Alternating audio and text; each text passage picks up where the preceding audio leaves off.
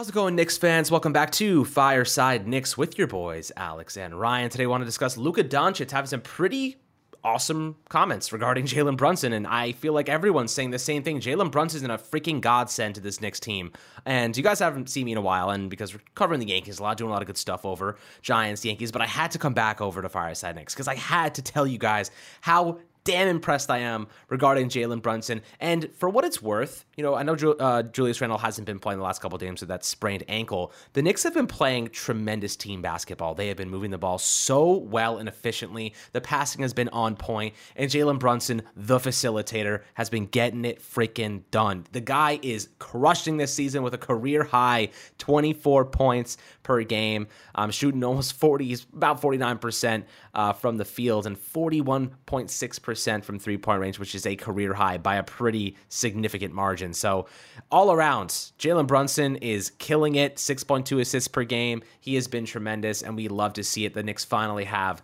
their long term solution at the point guard position. And Luka Doncic, by the way, misses the crap out of him. And I'm not surprised because Luka Doncic has had Kyrie, he had Spencer Dinwiddie, and it's just not the same. It's not the same. Julian uh, Jalen Brunson is a different beast. He's a different animal. He controls the game with his pace. He is so efficient. He doesn't miss many shots. He makes good decisions and he's very, very good vision. Spencer Dinwiddie's a little bit different, not the more prolific scorer as Jalen Brunson and Kyrie Irving is is a one man show. You know, he kind of takes over. He wants to do his thing. He's not the best complement um, to a guy like Doncic, and defense sla- has been lacking over on that Maverick side of things. So we want to talk about Jalen Brunson, give him his stars because I think he's well deserved them, and kind of the impact that he's had on this Knicks team that the Mavs are currently missing. Because it's it's kind of interesting to see um, how their fall off has kind of kind of unraveled here, uh, missing a player of his magnitude. And it's pretty special to see the Knicks have gained that value and they've expanded upon it, which is exactly what we needed, Ryan. But before we dive into the good stuff here,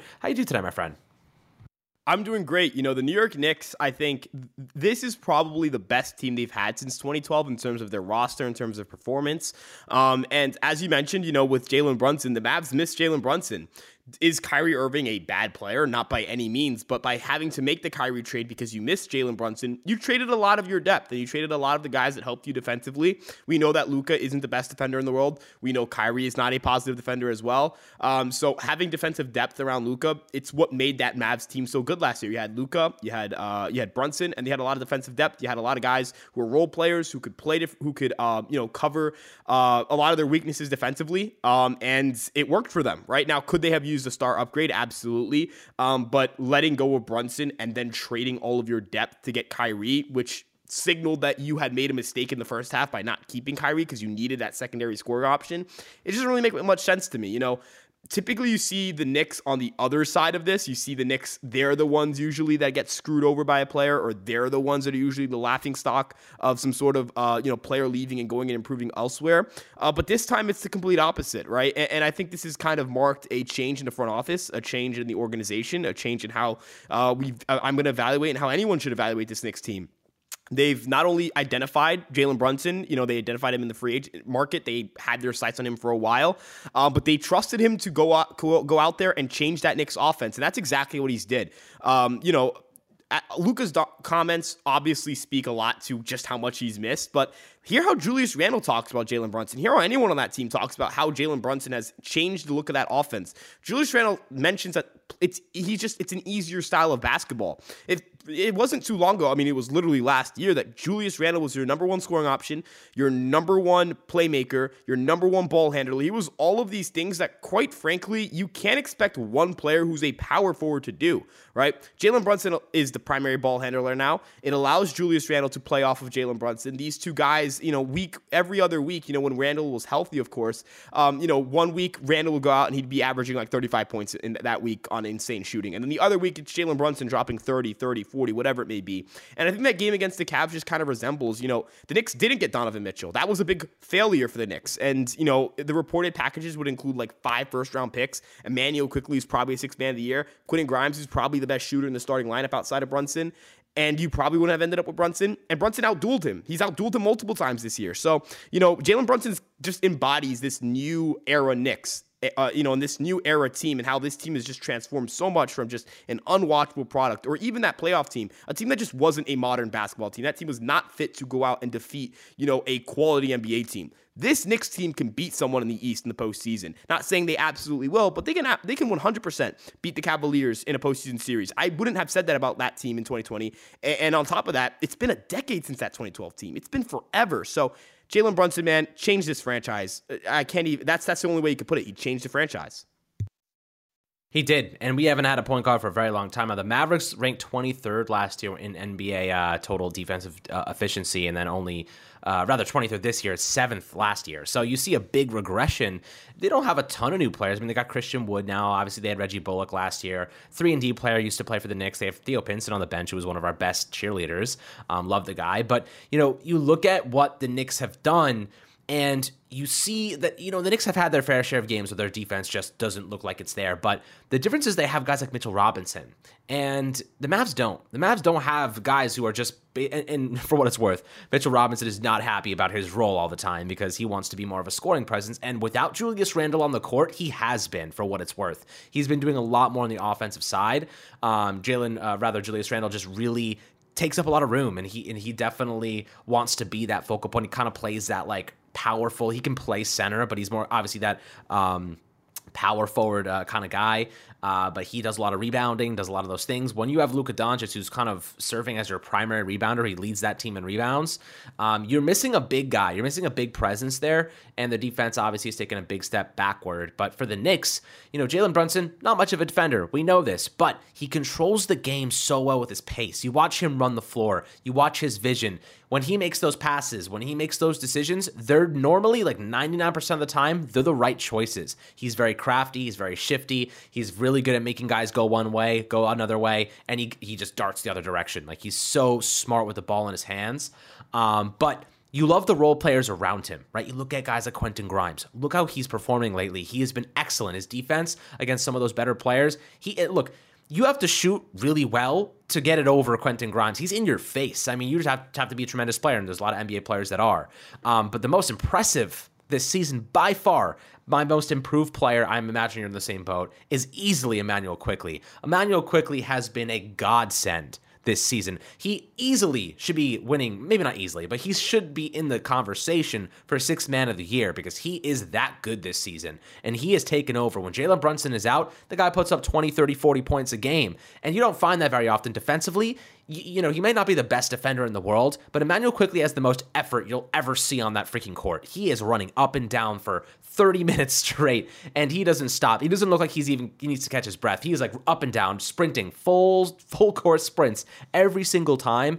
And there is value to that. There's value to a player that is not lazy. There's value to a player that puts in that type of effort. We haven't seen someone do that in a very long time. I think Grimes also does that, you know, puts in that effort and, you know, a lot of cardio goes into the game, but that's part of basketball. It's part of making millions of dollars. You got to be able to run. And Immanuel Quickley does that at a really nice clip. So I do appreciate his efforts a lot and definitely worthwhile discussing.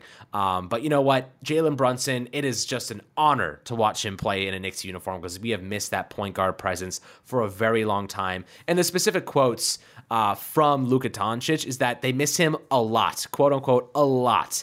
And ultimately, he said, I mean, amazing guy, amazing player for sure. The chemistry between him and his teammates has not felt the same since Brunson was let go. Um, or rather, he just kind of was always going to be um, you know, joining this Knicks team, the, the connections there were obvious. But, you know, it's really impressive to see that, like, he's getting those types of reviews from Doncic and, and just stating that ultimately the chemistry has deteriorated without him.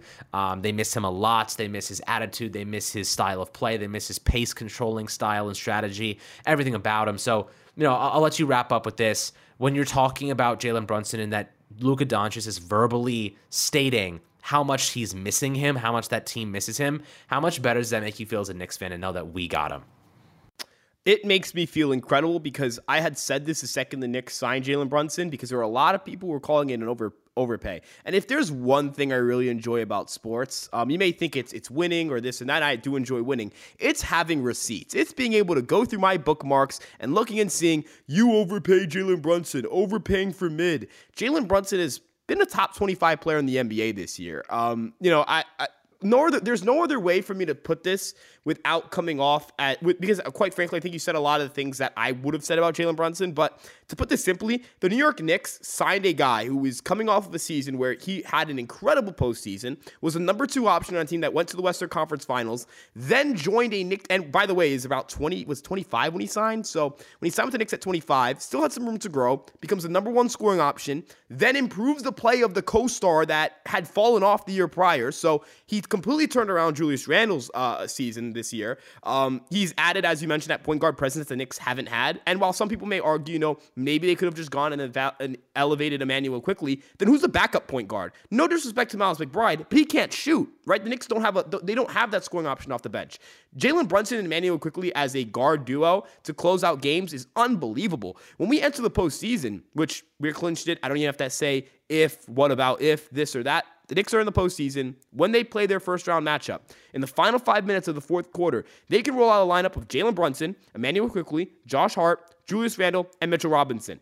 I'm sorry, that's probably the best closing lineup I've seen the New York Knicks throw out in a very long time. I could argue that's maybe the best closing lineup they've had in my lifetime, but I don't want to disrespect that 2020 that 2012 team that much um, because that was an, a marvelous Knicks team.